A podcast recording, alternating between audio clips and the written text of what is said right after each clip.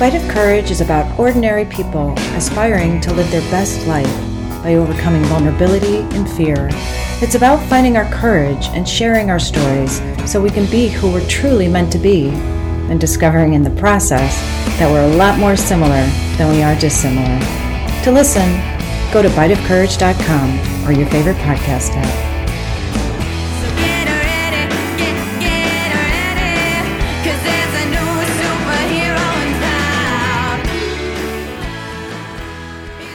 Everyone. Welcome back to Bite of Courage. My guest today is Judy Langley. A former business executive, Judy was instrumental in creating product for brands like Banana Republic, Gap, and Kohl's for the last 35 years. She was also instrumental in leading design teams to success in both merchandising and sourcing product from initial concept to customer purchase. But after an illustrious 35 year career, Judy decided to leave it all behind a few months ago, along with her beloved home in New York, to resettle in the Midwest, where she can be closer to her mom. Headed to India shortly to reunite with her husband, Gotham, she's here today to share some of her story, as well as some of her insights about courage and her 25 year marriage, which by many accounts had the odds stacked against it. Hi, Judy. Hi, Mo. How are you? Good. Thank you so much for being here today. Absolutely. Well, nothing like retiring from a 35 year career, selling your home, moving cross country, and not seeing your husband for a few months to reduce stress in your life, right? Exactly. I guess sometimes that's what it takes, though, doesn't it? Mm, Finding the courage to risk everything in order to create more meaning in our lives. yeah, the change has been dramatic, but like we'll talk about, every time I've been faced with a big leap, it's really worked out for me. So I have to just keep encouraging myself to keep taking those chances. And reinforcing that kind of thinking so that you get used to doing it and it becomes more second nature, I suppose.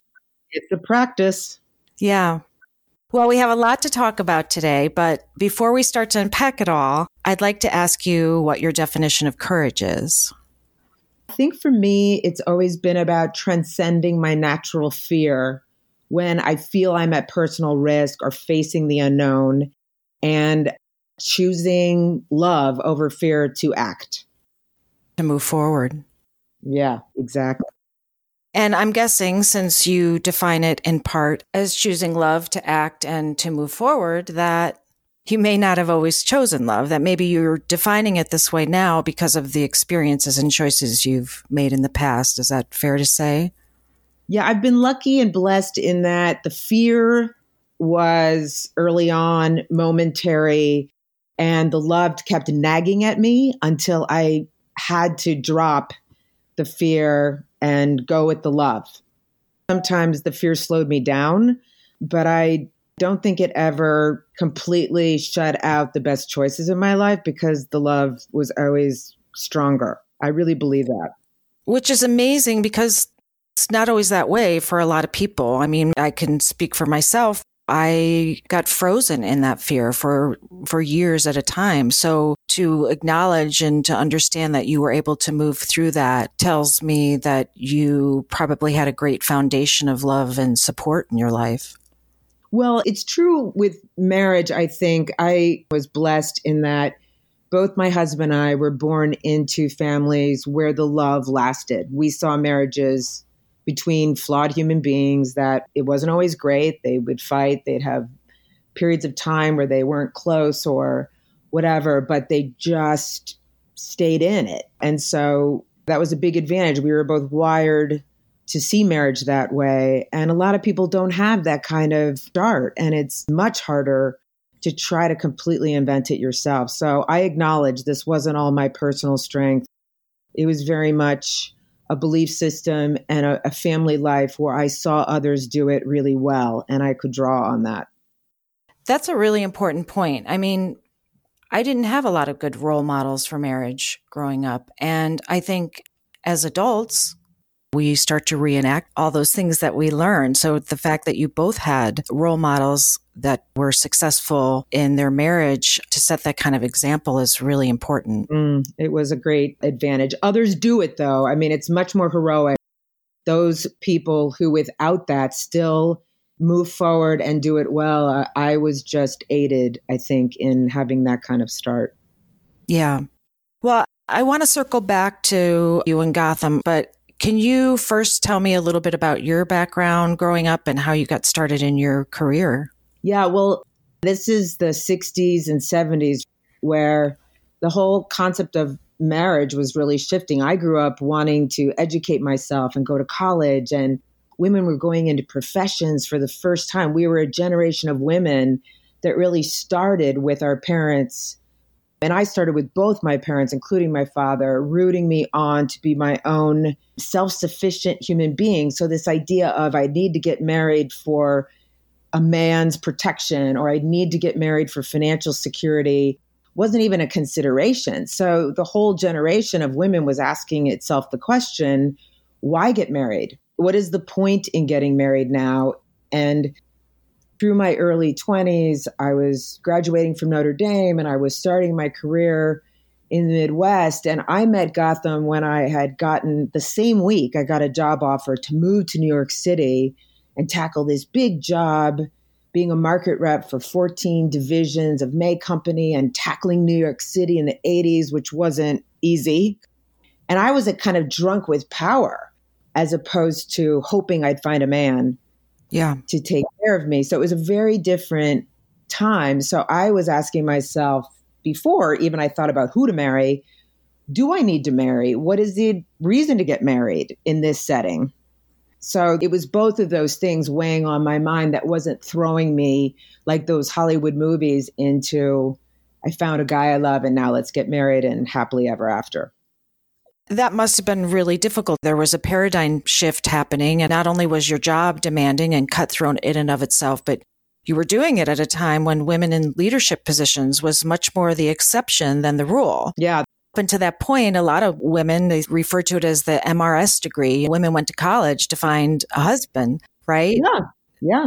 And there was the biological clock. And if you were single too long, it's why is she not married? Why is she not having children? Was that on your radar at the time?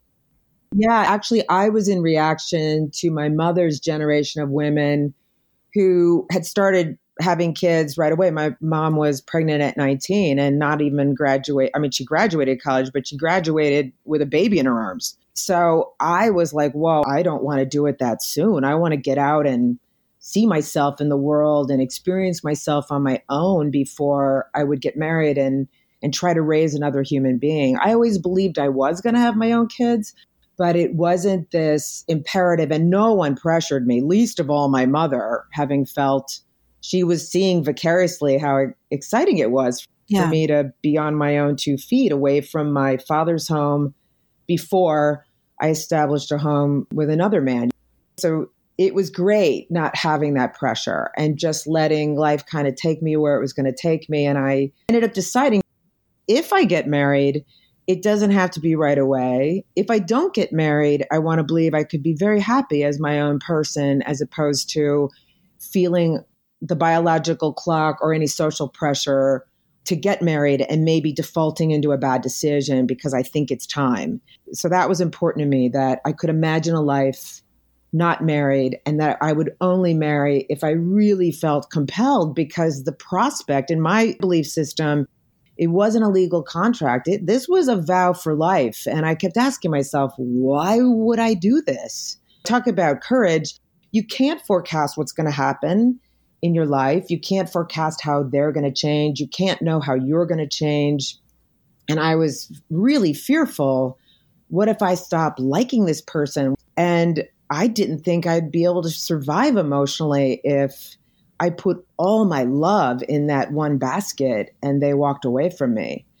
Which is such a great thing to be aware of because you do go through phases and shifts in the relationship where you don't like somebody so much.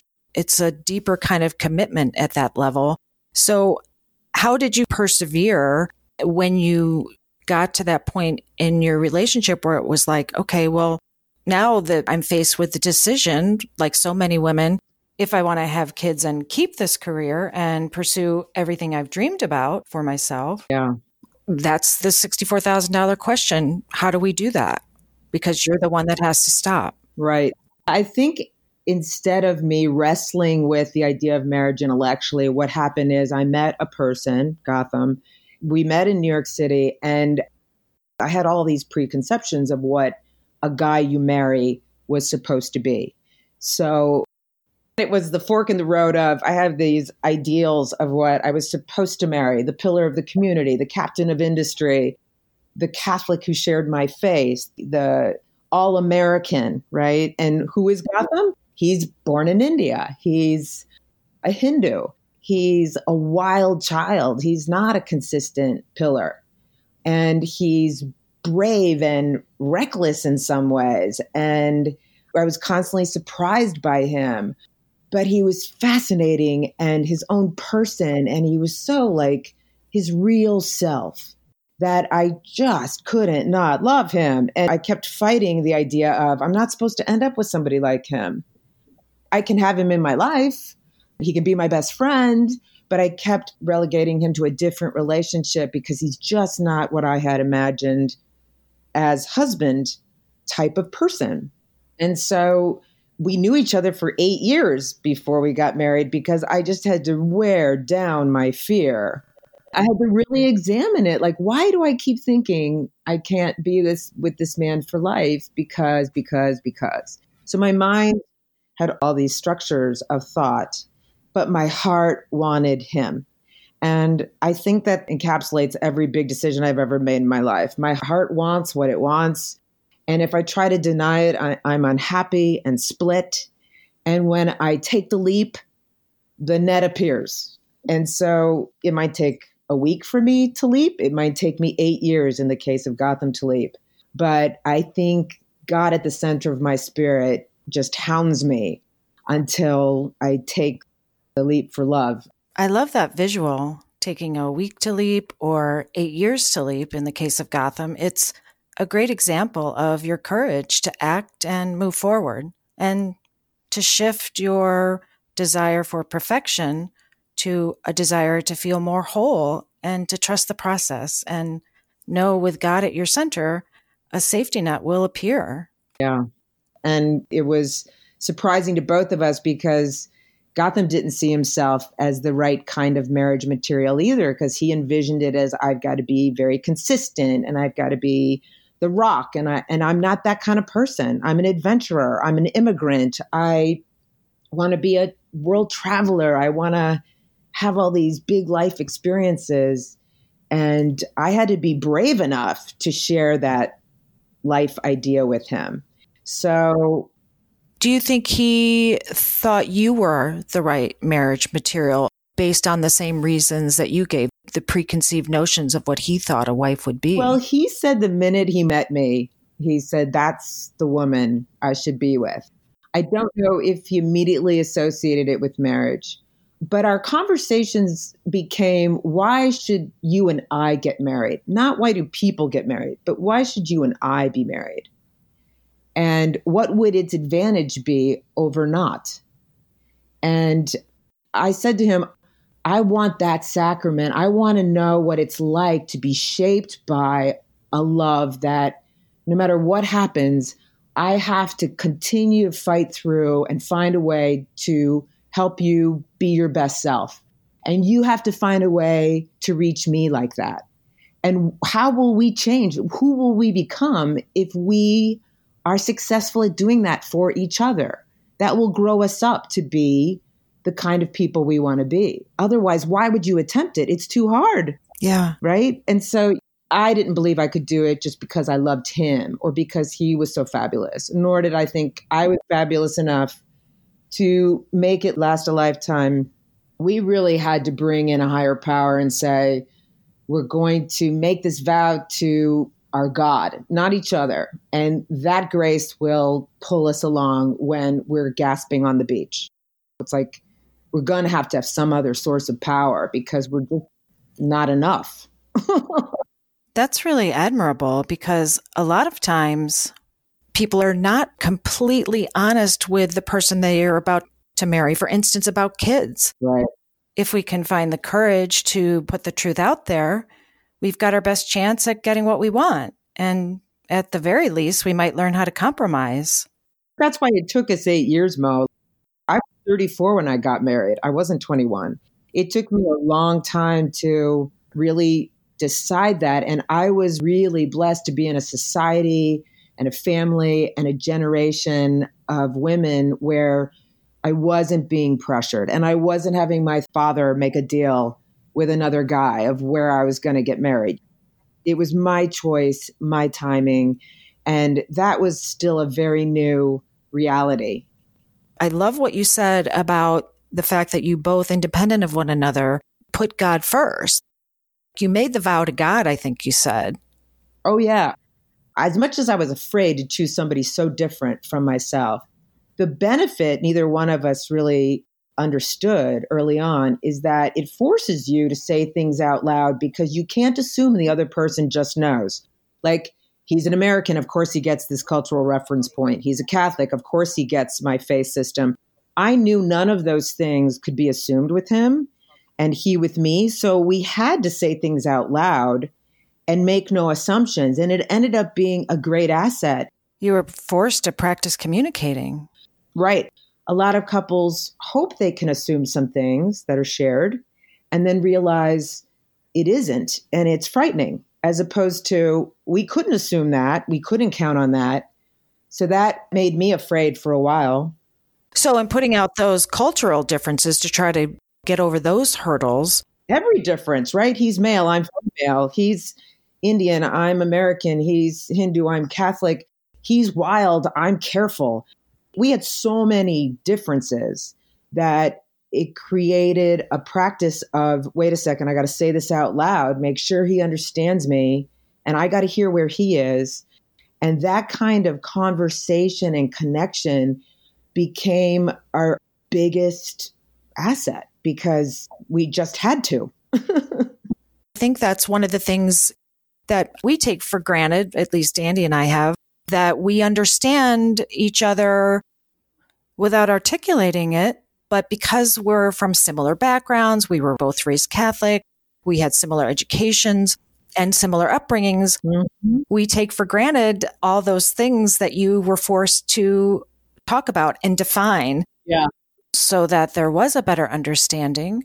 And I know you said you had a lot of differences, but one of the things that seems so attractive from the very beginning is that you both had a lot of self confidence. Oh, mm. And just from hearing what you said about how you were raised and the support that you had, it sounds like you were told that even as a woman, you could do anything that a man could do.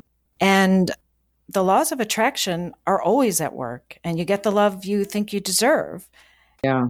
And it seems like you attracted that kind of confidence because you were on the same frequency. I was so focused on our differences that you're right. There were a lot of shared things that I had to really circle back around and recognize the fact that Gotham appreciated my strength and loved my intellect, and none of that repelled or set him back. Like sometimes people thought I was too intense, too much of a Mack truck.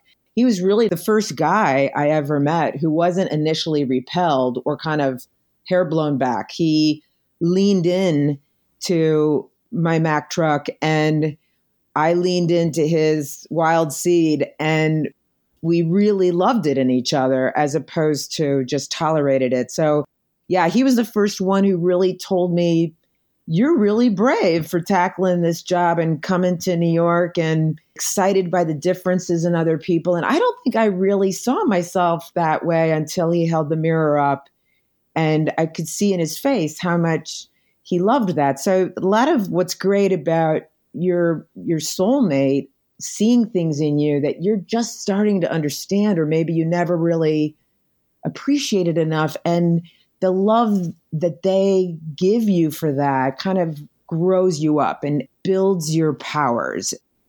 Gosh, Judy, it's great to hear you say that because it reminds me that I think that's why Andy was different. He wasn't the least bit intimidated by that Mack truck effect or my sometimes fiery personality.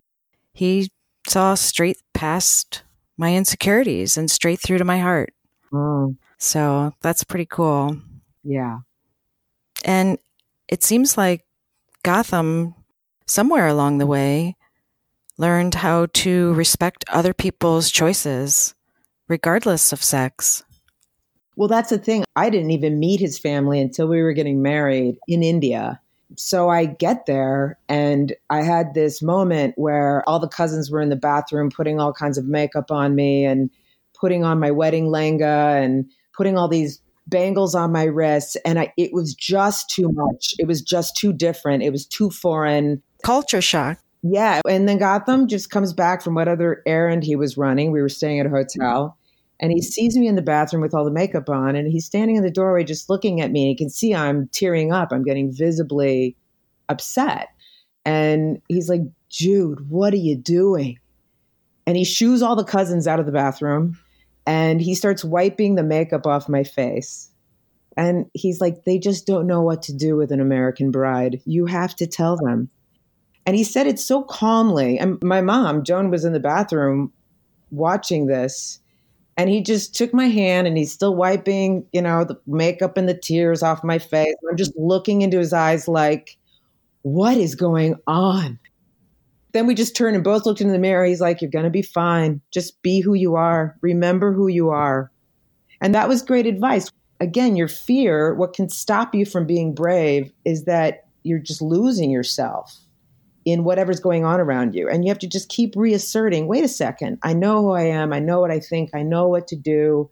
Trust that and move through it. And then, as long as you keep a, a hold of yourself, the environment doesn't have to be so distracting. So it was great to have that moment with him. I think that's when I really said to myself, yeah, he can be the guy who does this journey with me because he just innately trusts himself and always goes back to he moves forward with the bravery and the courage he has because he just knows he listens to himself believes that and then moves forward with that.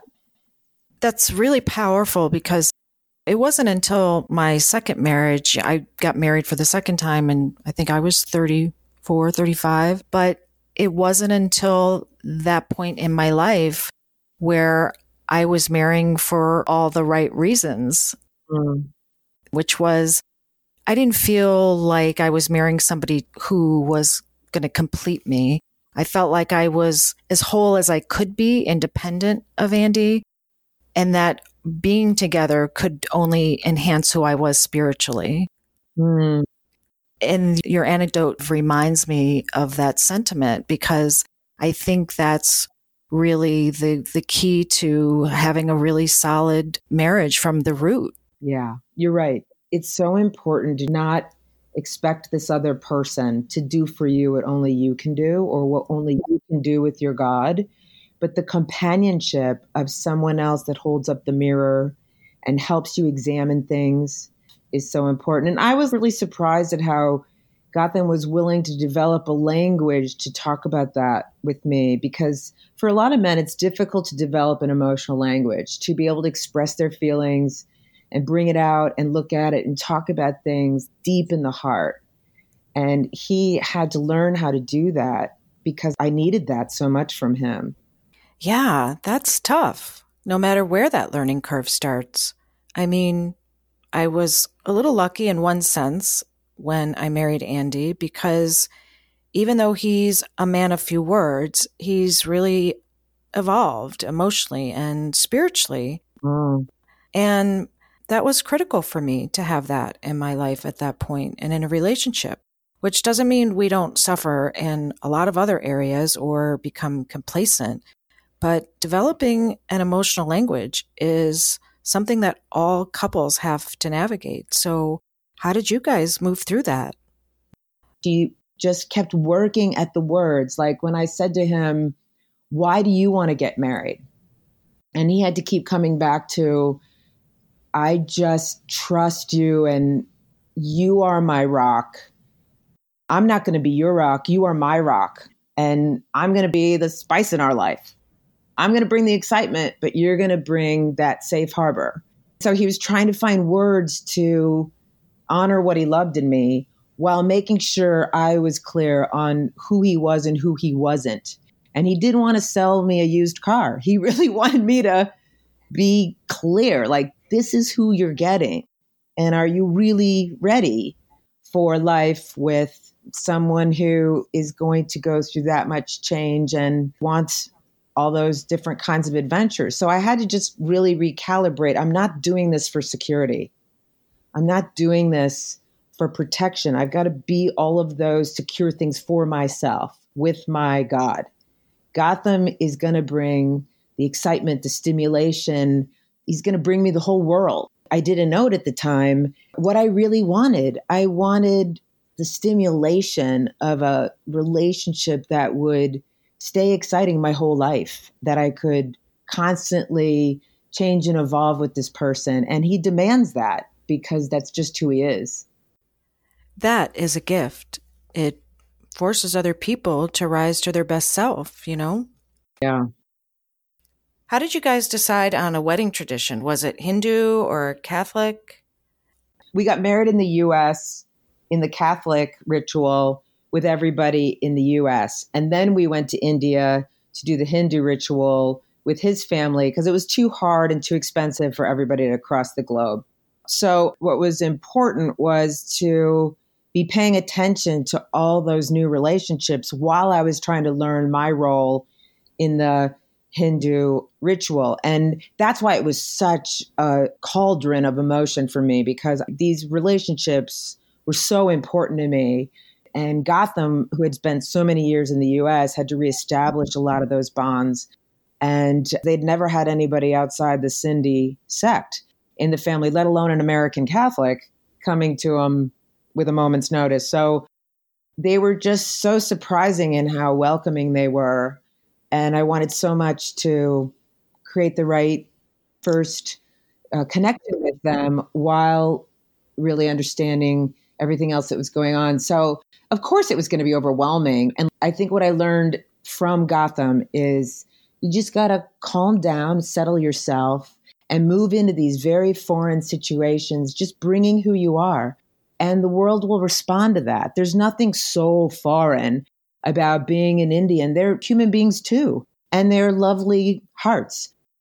I love that story, hearing about his family and his culture, because where he may have struggled to get the words right before when he said you would be his rock, he was yours in this instance, you know? It's that mirroring effect again and reflection that you both do so well. Mm, yeah. Actually, when we went through pre Cana, the Catholic Church asked us to go to a marriage counselor to make sure we knew what we were getting into, being a multicultural, biracial couple, etc. And the marriage counselor listened to us for a while and said, You know, Jude, it sounds like Gotham has most of the flexibility. And I was hurt. I was like, What do you mean? And he's, he's like, Well, he came to the States. He's in your home country. He's at this pre Cana Catholic exercise that you're asking him to do with you. He's talking about every change he's going to make to accommodate your life here. But I haven't heard you really say, How are you going to accommodate him? And Gotham, of course, has this Cheshire cat grin on his face. How did you answer that? I said, It's true. He's got this great immigrant flexibility to tackle any new situation. And I guess the biggest thing I'm going to have to do is be ready for whatever he throws at me because I think he's going to change a lot. And I've got to let go of expectations of consistency and stability. And I'm a preparer, and I don't think there's any way to prepare for Gotham. One of the things I think you said while he was fascinating and wild is that he was unpredictable. Oh, it still is. But that's the thing. I couldn't reconcile the idea of marriage with living in an unpredictable, ever changing environment, which, by the way, is life. Yeah. But I had to really say, I've got really stupid ideas about marriage. I've got to re examine and bring along as we are married people. And we're going to change that understanding as we shape it for ourselves. No one marriage is the same. So if you have to have a lot of confidence that you can shape a marriage uniquely with this other person and make it work for you. Gotham always had that confidence. I had to take that leap of courage much later, and I had to really grapple with that. It's those little bites of courage along the way that seem to add up to perseverance and longevity. Mm. Yeah, it's true. Was there a defining moment when you're like, yes, I want to marry you? It's funny, we don't really remember the proposal moment. I just remember going to breakfast with him and saying, you know what? I just can't not be with you. I even took a job. I went to work for Victoria's Secret in Columbus and left New York, left Gotham behind for this job opportunity. I think it was my last ditch effort to say, you know, maybe I'll find a good pillar of the community back in the Midwest. And this was just kind of like sowing my wild oats. And I get to Columbus, Ohio, and I'm living there and doing the job, but I'm just missing him. All my other relationships there were lovely, but I was getting on planes to fly back to New York and see him. And and he's like, I knew you'd be back. And I think that's what's our version of a proposal. Because then we started planning the wedding. But every conversation we had between that moment and the actual wedding in Indiana was about we just we just can't not be in life together. So we're just going to have to make up whatever marriage is that allows us to be together. And that was freeing because then you could get rid of all the other backdrops of what you thought it was or what other people did. It's a creative act between two people, period. Were there any moments or anything that you did on a practical level or actionable way to take each of these steps so that you could let go of these things? A lot of what I imagined as the world giving us a hard time never materialized. People didn't get us, they didn't become our friends. If they did, we became close to them, much like any couple, right? Yeah. I can't think of a time where anybody attacked us or did anything scary because we were biracial. And both our families accepted and realized it was different. And in that way, too, they didn't impose expectations on us. Like my Indian family didn't know what to expect of an American Catholic. So again, we just started from where we were, which is awesome. I wish every wedding or marriage could start like that. Yeah. In the 25 years we've been married since, the fact that we couldn't have children was a surprise naturally. And then realizing uh, he wasn't comfortable adopting. And, but even in that case, which was a surprise, I remember talking about it with my mom and her saying, you know, Jude, there's so many children already here to love. Why don't you start with your nieces and nephews? And I said, You're right. You're right. Accept the realities of what come and enjoy them. This is your path that's been architected for you, designed by God. So, again, going back to my belief system, if you don't have all these preconceived thoughts about what you're going to do for your life, and you realize you're not the architect, you're not the designer, your job is to accept these beautiful things laid in your path and embrace them and do as much as you can with them, enjoy them, and not waste your life saying, Oh, I wish I had children of my own, or I wish I had married a guy from Notre Dame, or I wish, I wish, I wish, right?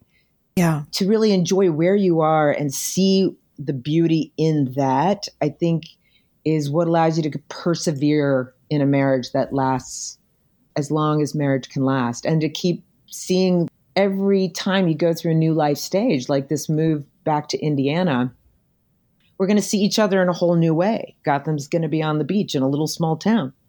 I thought you were going to say in a little small bikini. Don't get ahead of me, sister. Everything you did was the antithesis of what I did. In my first marriage, I was 27 when I got married the first time. I really had no business getting married. I didn't have good role models. I didn't want to have kids. I wanted to have a career. I was very driven. I was a planner. I thought by the time I was 27 that I should get married, that I should have kids, that I should have a career and then have kids and that I should have it all. And that whole phrase of being a superwoman, Yeah. it imposes something on society, on men and women to support that idea. And it's unrealistic. Well, I, like you, had this initial thought of having it all. That's what, that was a big social thought at the time, right? Yeah. But in my case, it just happened like, oh, we can't have kids? At first, I was in shock because everybody in my family gets pregnant before they want to be. So I just never expected or thought that was even a possibility.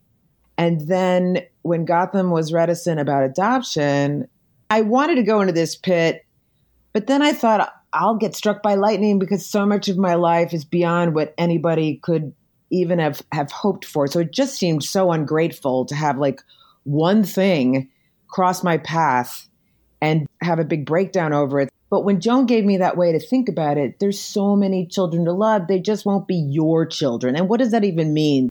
Even moms, they're not your children. Right. You know, they come through you and then they go out into the world. The only times it's really hard, honestly, Mo, is like on Mother's Day and when women start talking about the thing they just know as mothers and then they look at you like, oh, you don't know what we're talking about. I wasn't uncomfortable about not having kids by a certain age, but other people were uncomfortable. Or you're you're outside the club Yeah. and it's a club that's big. It's like the thing, the the female experience of all time that you're missing. And so again, back to the how can I have a full life experience and not as a woman and not be a mother?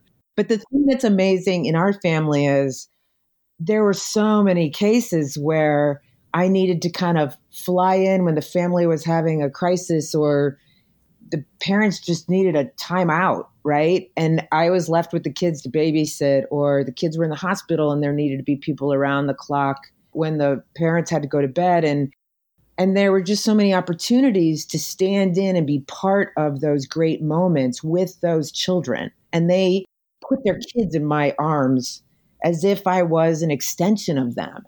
And so I could feel it so closely. And then as godmother, so many of the kids I'm godmother to, and the other ones I just pretend I am.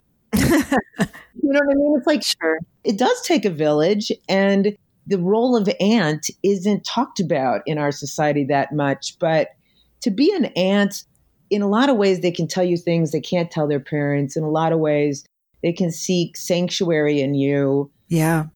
when the relationship with parent is too intense or fraught with its friction.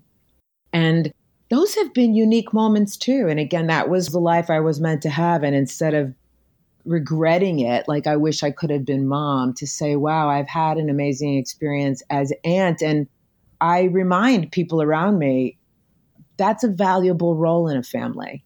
It's not just mother, it's not just dad.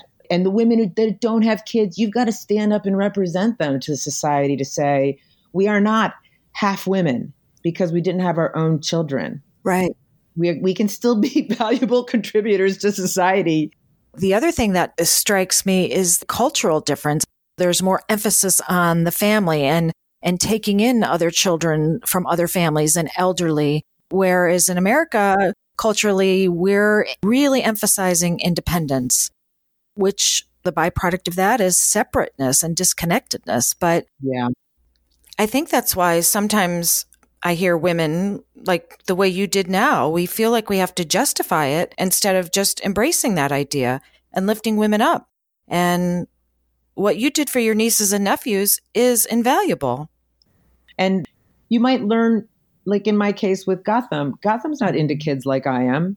And that became clearer as we got married. Now people have asked me, that could have been a deal breaker for you in your marriage. I'm like, no, because you get married saying no matter what. So, in a great way, it teaches you like they have to be them, you have to be you.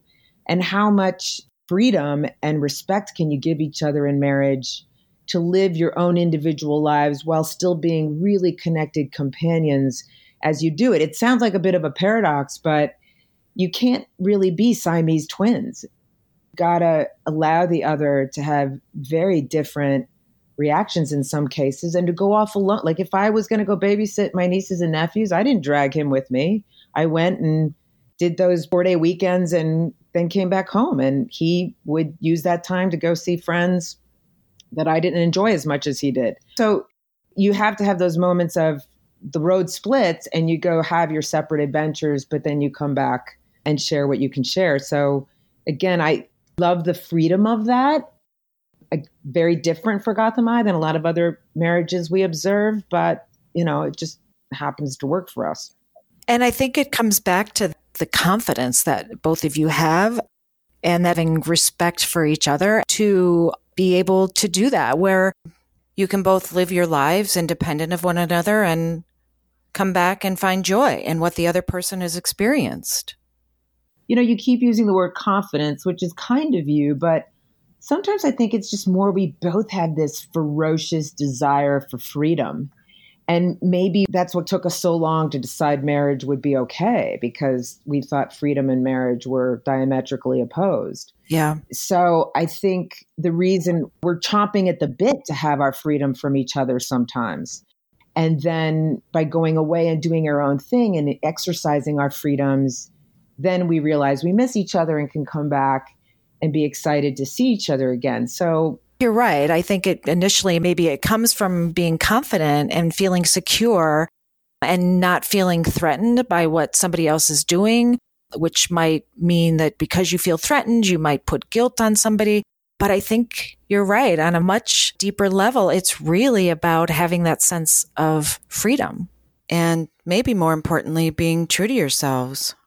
Yeah, and sometimes when we go out, we get and do our own little separate adventures. I'll get insecure about something and come back and he'll have to build me back up. Or he'll go out and do something and there might be some carnage there that we have to sweep up, you know, but whatever we do, whatever mess we get into, or whatever insecurities and fears and flawed activities we get ourselves into, I think you just have this touchstone with each other to come back and say, okay, how do we regroup together? And if that's the bar, Yeah, like you don't put a lot of expectation on yourself to do everything right or to be supremely confident. Whatever happens, like again, that's what I really enjoy about Gautam. He calls it what it is. Like, we're being stupid right now. Let's get our act together and be smart. Or we've ignored this and we need to come back to this. It's just as messy a life as anybody else's, but I think you just have that other person to kind of call you on it and hold you accountable to moving forward and hopefully little smarter, little better, little more heartfelt, more faithful way. Talk about having courage to hear the truth from someone. Yike. I love that directness. Say what you mean and mean what you say. It takes courage to live your life every day. You're fighting a world that is going to do its best to tempt and distract you from being something that you're not. And that's a really vulnerable place to be. So if you can be in a relationship with somebody that has the courage to call you out and you can trust them to tell you the whole truth and nothing but the truth, it can only get better from there. Yeah, you're right. As far as Catholicism and Hinduism, are there any rituals that you've integrated into your life together? Actually, Gautam's really distrustful of religious institutions for a lot of reasons. A lot of people are that you lose the spirit of the faith and fall into like a rule ridden orthodoxy and you exclude others as opposed to include. So it was great to know someone who felt that way because it again called me to examine am I Catholic because I'm part of some club? Or am I Catholic because I really have a faith that this community resonates with? So in our relationship, he allows me to practice my faith in whatever way I choose. So I go to Mass on my own. I have prayer groups and things. Um, now I'm cantoring and as part of my service to the church. And whatever I choose to do, he's like, you go, girl, right? For him, it's more of a spirituality where he wants to talk and examine. And when we go through difficult choices or we go through any difficulty in our life, or when we're celebrating something and trying to understand why things are so good, that's when he kind of says, This is how I know there's a God. He's taking care of us. Or there's a, a good force in the universe that's clearing our path. So he he's developed a language that's much broader because he doesn't like the tribal aspect of religion and wants everyone to be included in this idea we are all one. And what he liked about our marriage was it's a reflection to the world. We are all one. If these two people can come together and create a community, then as different as they are, then anybody in the world can reach across their different beginnings. And I think that's an important message right now because I feel like we're all getting kind of tribal and nationalist. And we want to preserve that that message in the way we live. Yeah. And I think when it comes to the Hindu Catholic connection, it's really just how I engage with his family to learn about Hinduism, to learn about what it means to be Indian and how he asks me and my family questions about my faith. It's honestly just the curiosity to learn and understand and enjoy the benefit of what those teachings bring to us as individuals, even if we don't practice. I don't pray to Ganpati when I'm in India, but I know that Maddie and his mother do. So just to be aware of that and to show my respect for that as opposed to ew or that's different than me. And in the same way, when I go to India, Priscilla, who works in the house and has taken care of the family her whole life, she walks to Catholic church with me because she's from Goa and she's a Catholic. And so she and I have that experience together when I'm there. And they ask when I get back, what was church about? Like, what was the homily about? You know what I mean? So by showing their interest in, that's how we try to communicate a, a shared respect, even if we don't do it together. It sounds to me beyond the curiosity, there's just a willingness to be respectful to to listening to other people and to other points of view and using some critical thinking to sort of make your own decision about that. Yeah, it's true. So, I mean, honestly, Judy, it sounds like you have the perfect marriage. No, no, no, no. I know that's not I know that's not the case, but the reason I say that is simply because you guys are both really good at listening to your hearts. And I guess part of me feels a little bit of shame in in having to admit this, but you know, in the first couple of years of marriage, we know how to trigger. We know how to push each other's buttons. Oh, yeah. First year was great. The second year is when the work kicked in and there was a baby and then another baby. And the ideal is to find a happy medium and learn how to compromise without feeling compromised because that just turns into resentment, which helps nothing. But that's when the power struggle began. And looking back, it really came down to how we communicated or didn't. And we fought a lot Mhm. and we knew how to go below the belt. And we threw the divorce word out there a couple of times, I have to say. And I finally said, you know what? We're in this for the long haul. We're going to figure this out.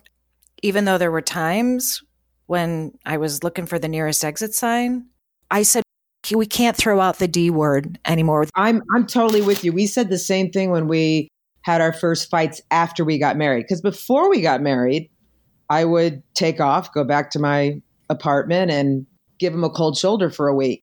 You know, it's funny. I don't say I did this with wisdom because when I've got my Irish temper up, I'm not thinking. But in one of our first fights, he said, I know you're probably going to like walk out over this. I'm like, oh no, it's worse than that. You're stuck with me for the rest of your life.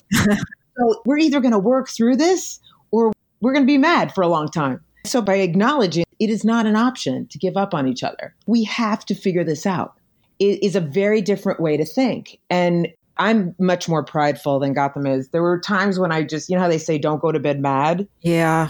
But there were a couple times like, you know, Gautam, we're going to figure this out, but I'm just too angry. I'm afraid I'm going to say things I don't mean tonight. I'm going to sleep on the couch. And as soon as I've got myself back together and I'm a human being, I will return. So I try to say things like, I'm not blaming you. You're not the bad guy, but I am just not in a place to seek peace. Yeah. And it really bothers him. He thinks it's terrible the way I retreat. But I keep saying I have to retreat because I'm afraid of what I'm going to do. And there is power in words. If I say things that I'm just doing because I'm angry, you'll stay hurt for a lot longer than I'll remember saying them. Yeah. We're flawed people. And the only reason we're so happy is because, for whatever mysterious reason, we just love each other to bits and we keep going. That's it. There's nothing perfect about it. It's just there, but for the grace of God, go I. I don't know why certain marriages dissolve and others are so happy. Uh, I just trust him. What do you think is the biggest thing that you were afraid of?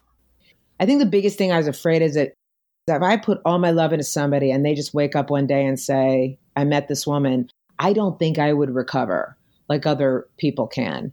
And I could be wrong. He could still do it. That's the thing about marriage.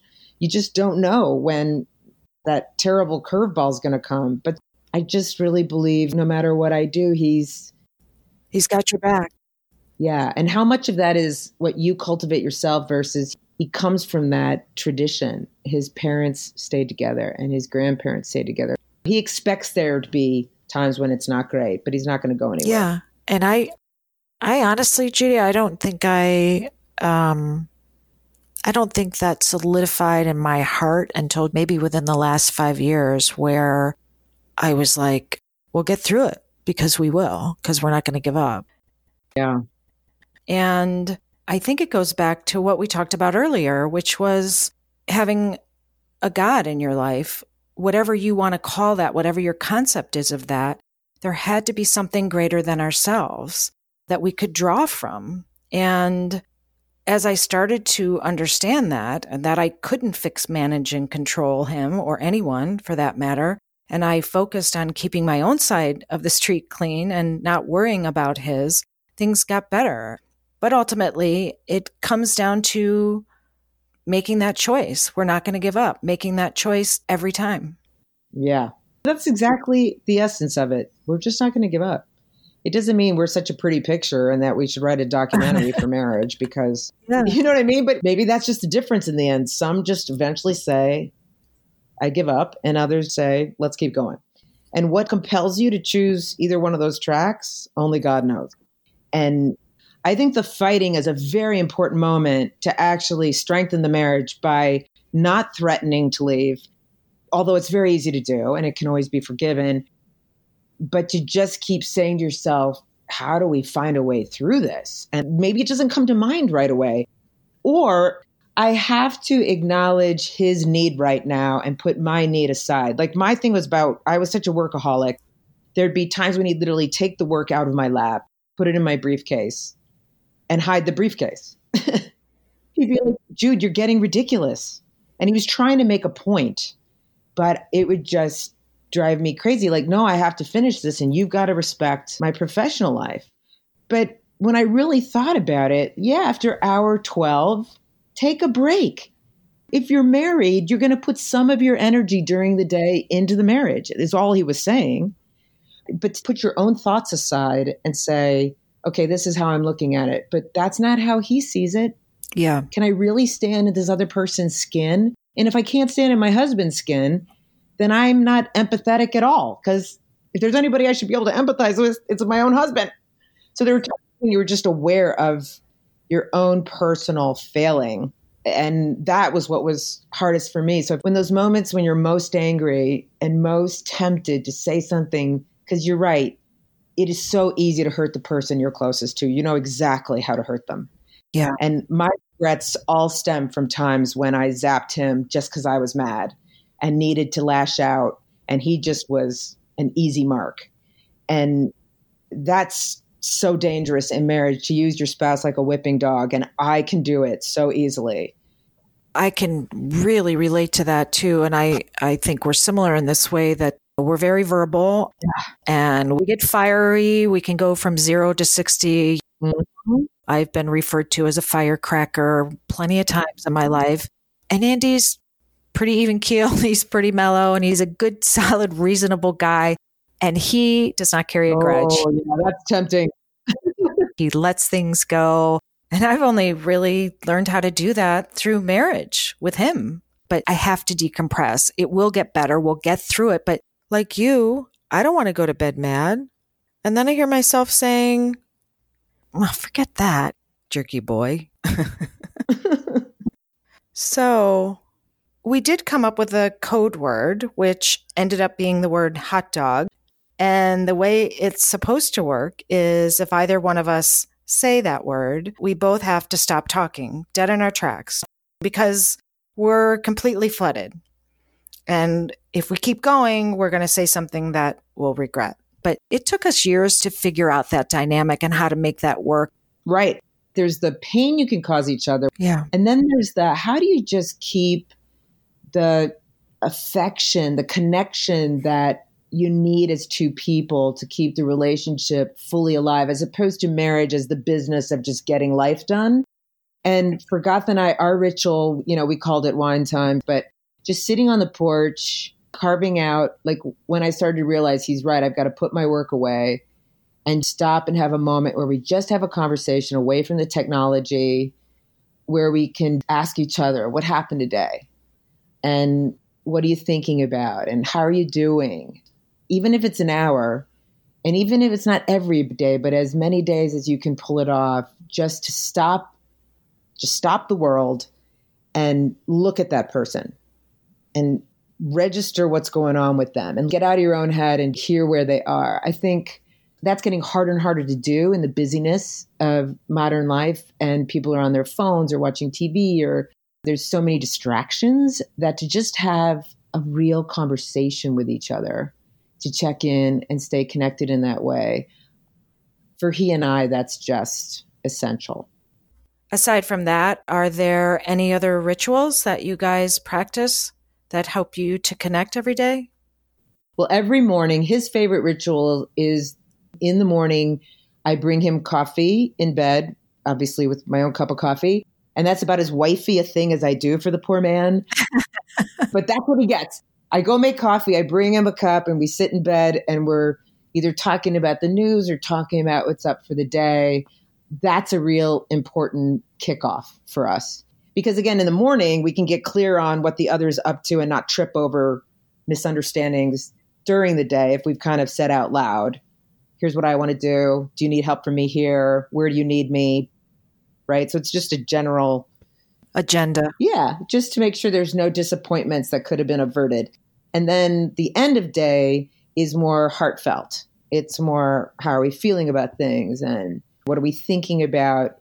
And like I say, we really love those because it's it's divorced from all the activities and the doing. It's just more what's in your heart or your mind and you see another side of each other and you really feel like you plugged into how they're feeling. But those two beginning and end of day things, every once in a while a date night is nice, but less important now to go out and do that as opposed to the simple two check-ins during the day.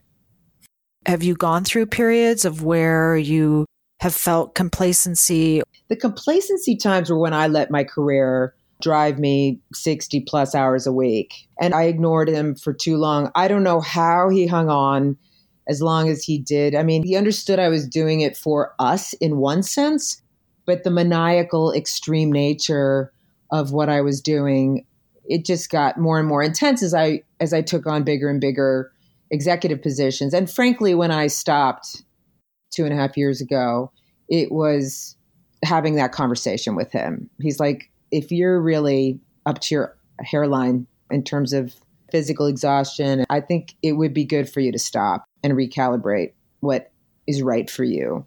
So he really encouraged me to take a pause and take better care of myself, which I just never did. I just abused my healthy body and and didn't care for myself physically or or mentally and just expected it. Yeah. He was my conscience out there saying, if not for me and our marriage, please do it for your own health. Yeah. Again, he was holding up the mirror. Oh yeah, and so I ignored him for way too long. And I just thank God he hung in there because talk about a bite of courage. A lot of courage is just not sexy perseverance. It's just hanging in there and waking up every day and trying again. And he certainly did that for me when I was losing sight. So you started to have a conversation about crafting a simpler life. Can you talk a little bit about that and how you found the courage to move through that? In all honesty, the work I was doing was starting to become more problematic. New leaders came into the company that I didn't connect with. So that just of its own started to kind of fall apart in a way that allowed me to kind of say, you know what? It's the perfect time to step away. And at the same time, physically, mentally, I was like, I don't want to do something that's so extreme anymore. I did it in my 20s and 30s and 40s and 50s, but it doesn't feel relevant anymore to live like this. And again, what's great about Gautam is the second it's time to change, he's ready to think about it like that as opposed to holding out. And then we looked at our three acres and our big house, and he's like, you know, we built this when we thought there was going to be a family compound visiting and living in it. And that's what it is. That's what it is meant to be, not two people that want to downsize and simplify their life. So, as different as we are, we both agree okay, let's take the leap. Let's sell the house and leave the job and in that new desert figure out where we want to go because if we don't get all the old world out of our way, we might just fall back into it because it's habit. So we just blew it all up, which was scary. and he showed me again, he's so much more fearless about going through that kind of change. He was more and more excited. And I was sad to drive out of the driveway for the last time and sad to see pieces I had bought leave at the tag sale. You know, it was harder for me to let go than I realized. I was disappointed in myself that I was holding on to things like a white knuckle grip. And Gautam was like, Yay, we're free. It sounds liberating. Well, it was for him. It took me longer as we're driving the car to Indiana with a few things in the back seat. He's like, Aren't you starting to feel it, dude? Doesn't it feel kind of great? Like you don't have all this stuff to maintain and all these different bills to pay and all these people that have to come and take care of all these things that you own. And this is going to be cool. And I think I just borrowed his courage and looked at his picture for a while until my own could form because he's just quicker at making the jump and he just loves the adventure. Oh, I love that. I love that you looked at his picture for a while and borrowed his courage. It's that processing that we need to do. And I love that he's so adaptive, Judy. It's kind of what you talked about earlier, that story when you were talking about him and he calmed you down on your wedding day and he told you just be yourself. I'm telling you, if you can marry someone who's adaptive and flexible, you're halfway home. Yeah. Seriously. I think you had mentioned part of trying to craft this simpler life and trusting the process that would lead you to this place now. And being in a career for so long and being so driven and so focused on that. And then having to let go of everything you built, of that important title. And like you said, to realize there are people who no longer need you or have use for you. Yeah. It came down to, I think you said, without the big job and the title, the question of who am I? Yeah, that was the sad part, realizing, wow, people I thought were my friends or relationships I thought were built on more. I realized now that I didn't have a title or connections or a way to give them opportunities, I wasn't useful anymore and they dropped out of sight. That was that was hard. I was sad about that. Yeah, that's painful. We all get to a place when everything starts to change or disappear or transform, and we're left asking ourselves, Who am I? And what does it all mean? It's an imperative question for men and women. But I think it's especially important for women because for as long as I can remember, there's been this controversy between women about what the right choice is or isn't as far as working in the home or outside the home.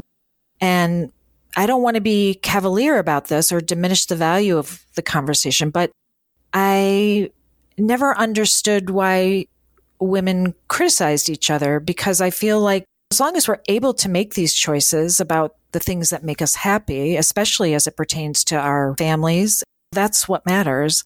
I don't think my kids are going to remember tidy house, although you know, it'd be nice once in a while, but they're going to remember if mom was happy or sad and what they felt like when they were at home. I think it's true for men and women, maybe more so for women.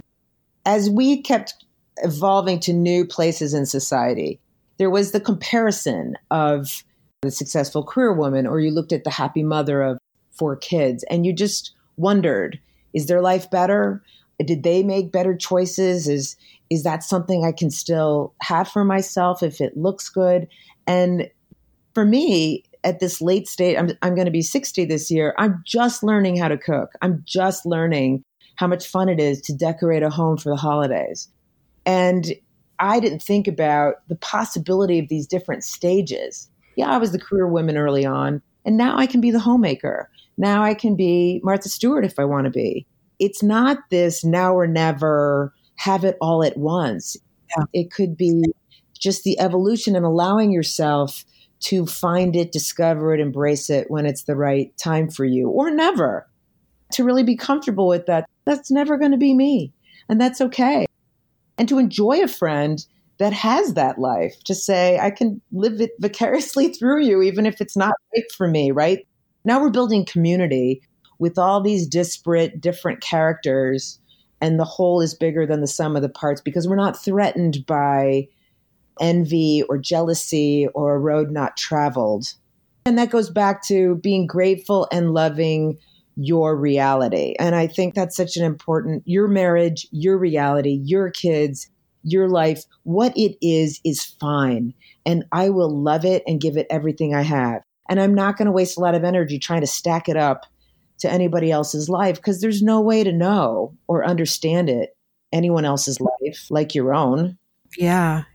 Regardless of choice, women just need to be lifted up and supported, period. Right. We all need that, but I think women are the most undervalued, underutilized resource in the world, frankly. And Yeah, it's hard to imagine that's still true. But yes. And when women understand the power in each other and are able to reach out to each other, knowing the supports each needs, those have been some of the best moments in my life. When my sister was young and dealing with her epilepsy and having young children, and I didn't have any children, when she would bring them to my house for the weekend so she could rest up and I could have my magical kingdom with those kids. I mean, that was such an enormous gift to me. yeah, And it gave her a night's sleep. And there's so many opportunities for women to do that for each other where it's it's such a win-win. I really want to find ways to do more and more of that in a female community going forward. I'd love to do that too.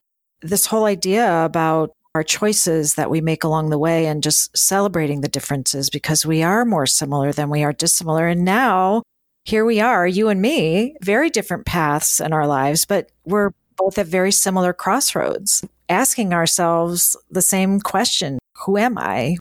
Without the title, uh, without the big job, who am I? I mean, my job has been mom.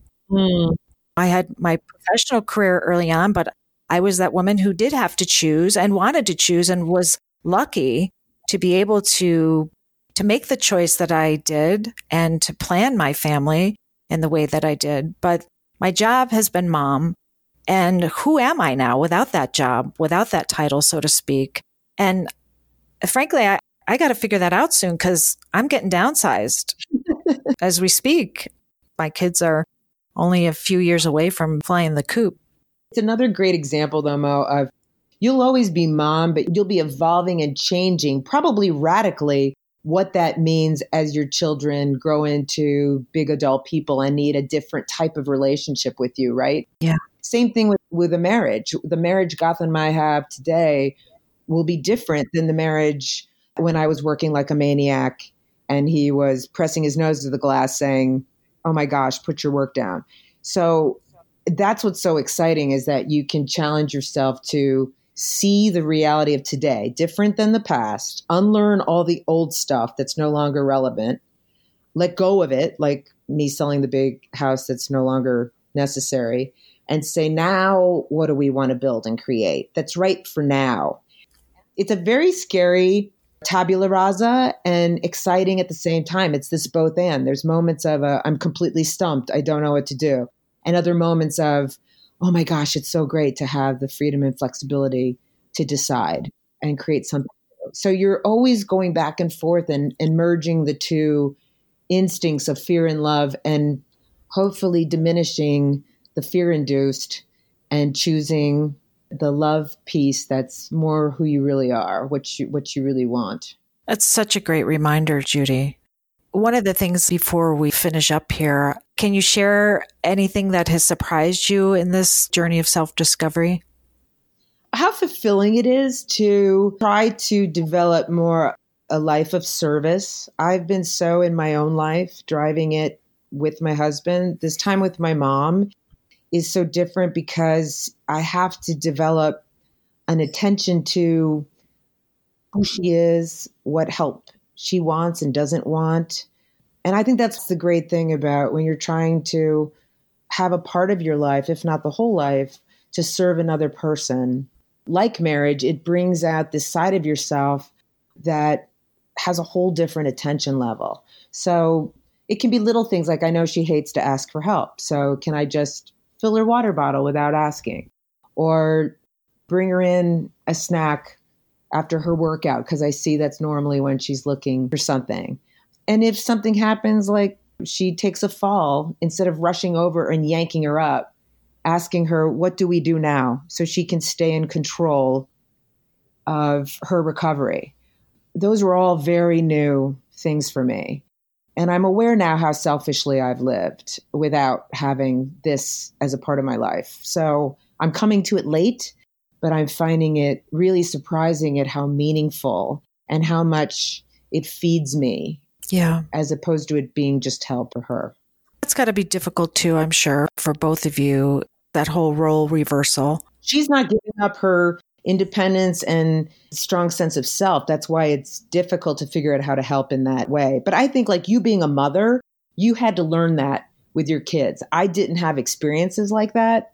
So when you're learning something late in life, to groove those paths of thought require a lot more energy. And um, Flexibility. yeah, a lot of other women are much better at this than I am because they've had roles where they had to put themselves aside and really focus on their kids or really focus on the needs of others for hours of a day, right?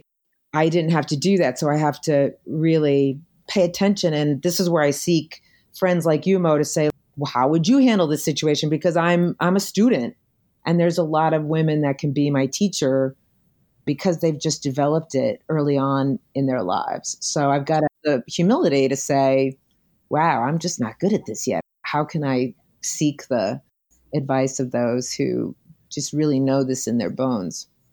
The self awareness is so important. And when you're talking about your mom, Joan, it, it reminded me of this idea of accompaniment. Yeah, it's so true.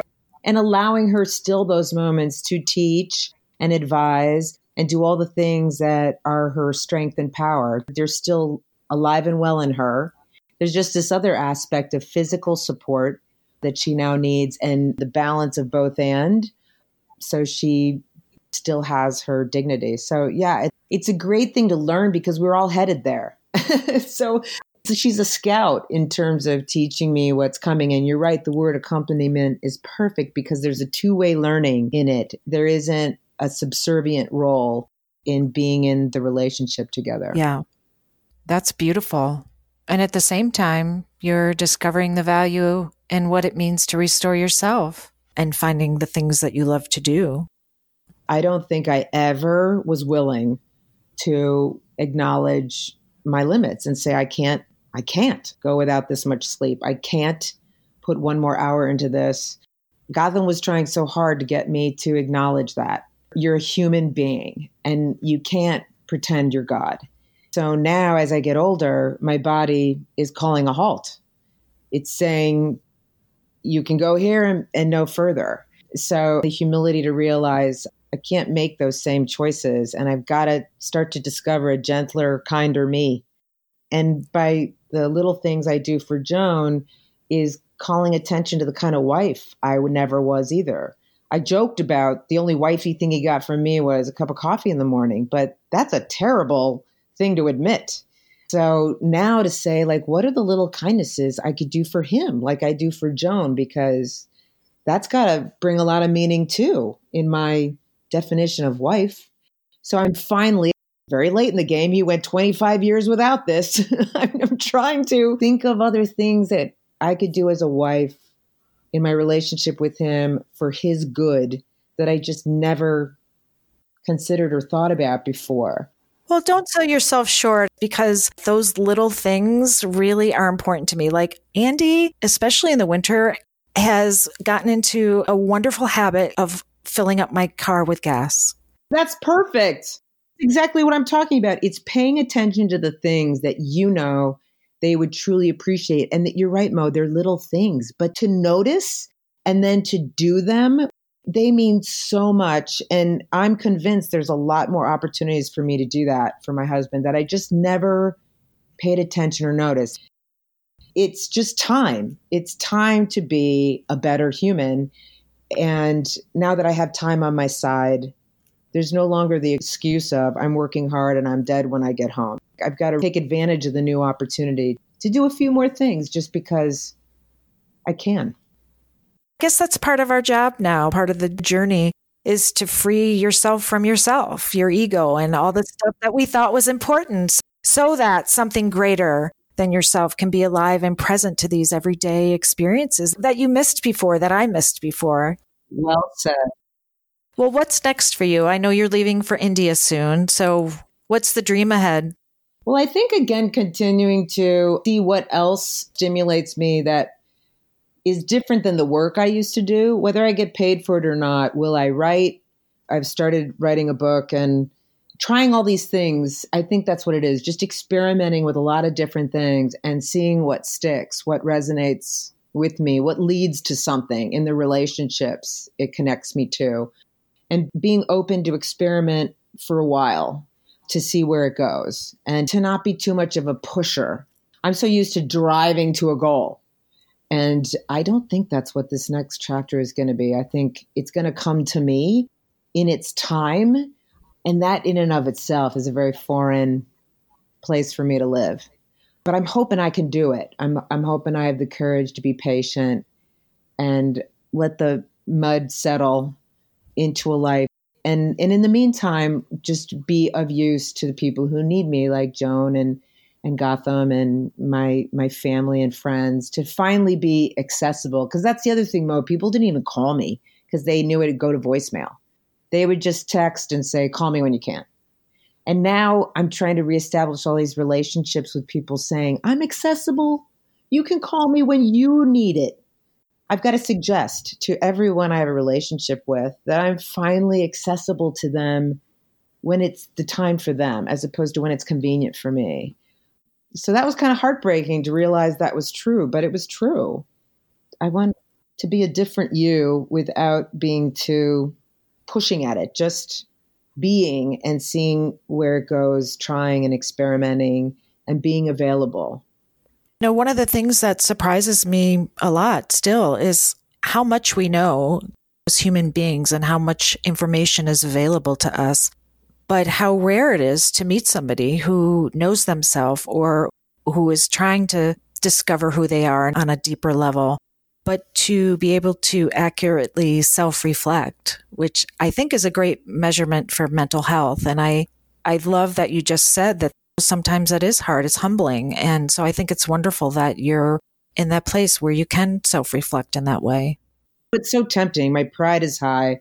When you ask the question, what are you going to do? Is to rattle off something that sounds good and decisive as opposed to admitting i don't know. I've got to i've got to try some different things and until it calls my attention to it until i do find it. I've got to search. That's a weird conversation to have in our modern world. Yeah it is. Thank you for adding that that you were trying to think of something on the fly to maybe sound impressive or important when really it's okay to say, I'm not sure. Because when we're most vulnerable, we have our greatest opportunity for growth and change. Yeah. I struggle with that too. And I'm sure it's not unique to us, but I'm in the last stretch of the formidable years of parenting. And I'm trying to carve out this new career for myself. New in the sense that I'm getting back to some of the old passions that I have. So it's a daily struggle. I have to really be patient. It's a really great reminder. So thank you for that. Yeah, you're not alone.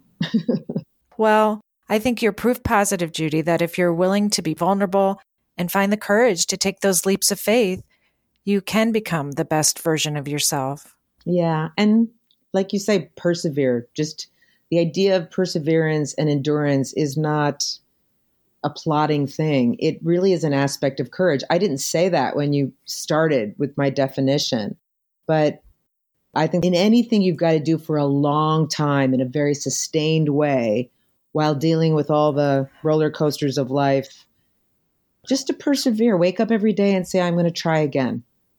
I have to keep remembering that and surrounding myself with people that live like that. Yes, that's so important. And I think it's also important to remember to just be curious. Being curious is the path that will lead me to finding my purpose. I hope, anyway. I agree. And the rest is just like you say, the patience and perseverance to hang in there. Yeah, yeah. Well, now that we've solved all the problems in the world, Yes, you too, sister. thanks again, Judy, for being here today and for having the courage to share so many personal details about your life and your marriage. Absolutely. I know it's going to help a lot of people. And if anyone wants to talk more after the show, please pop over to the comments section at biteofcourage.com. Until next time, be bold, be brave, be daring, and take a bite of courage. See you next week. Thanks everyone for tuning in to Bite of Courage. If you'd like to learn more about my guests or you'd like to leave a comment, please go to biteofcourage.com or leave a review on your favorite podcast app. Don't forget to check out my blog, humormewithmo.com, where I write about finding humor in life's absurdities. Until next time, be bold, be brave, be daring, and take a bite of courage. This is a trio production. All rights reserved.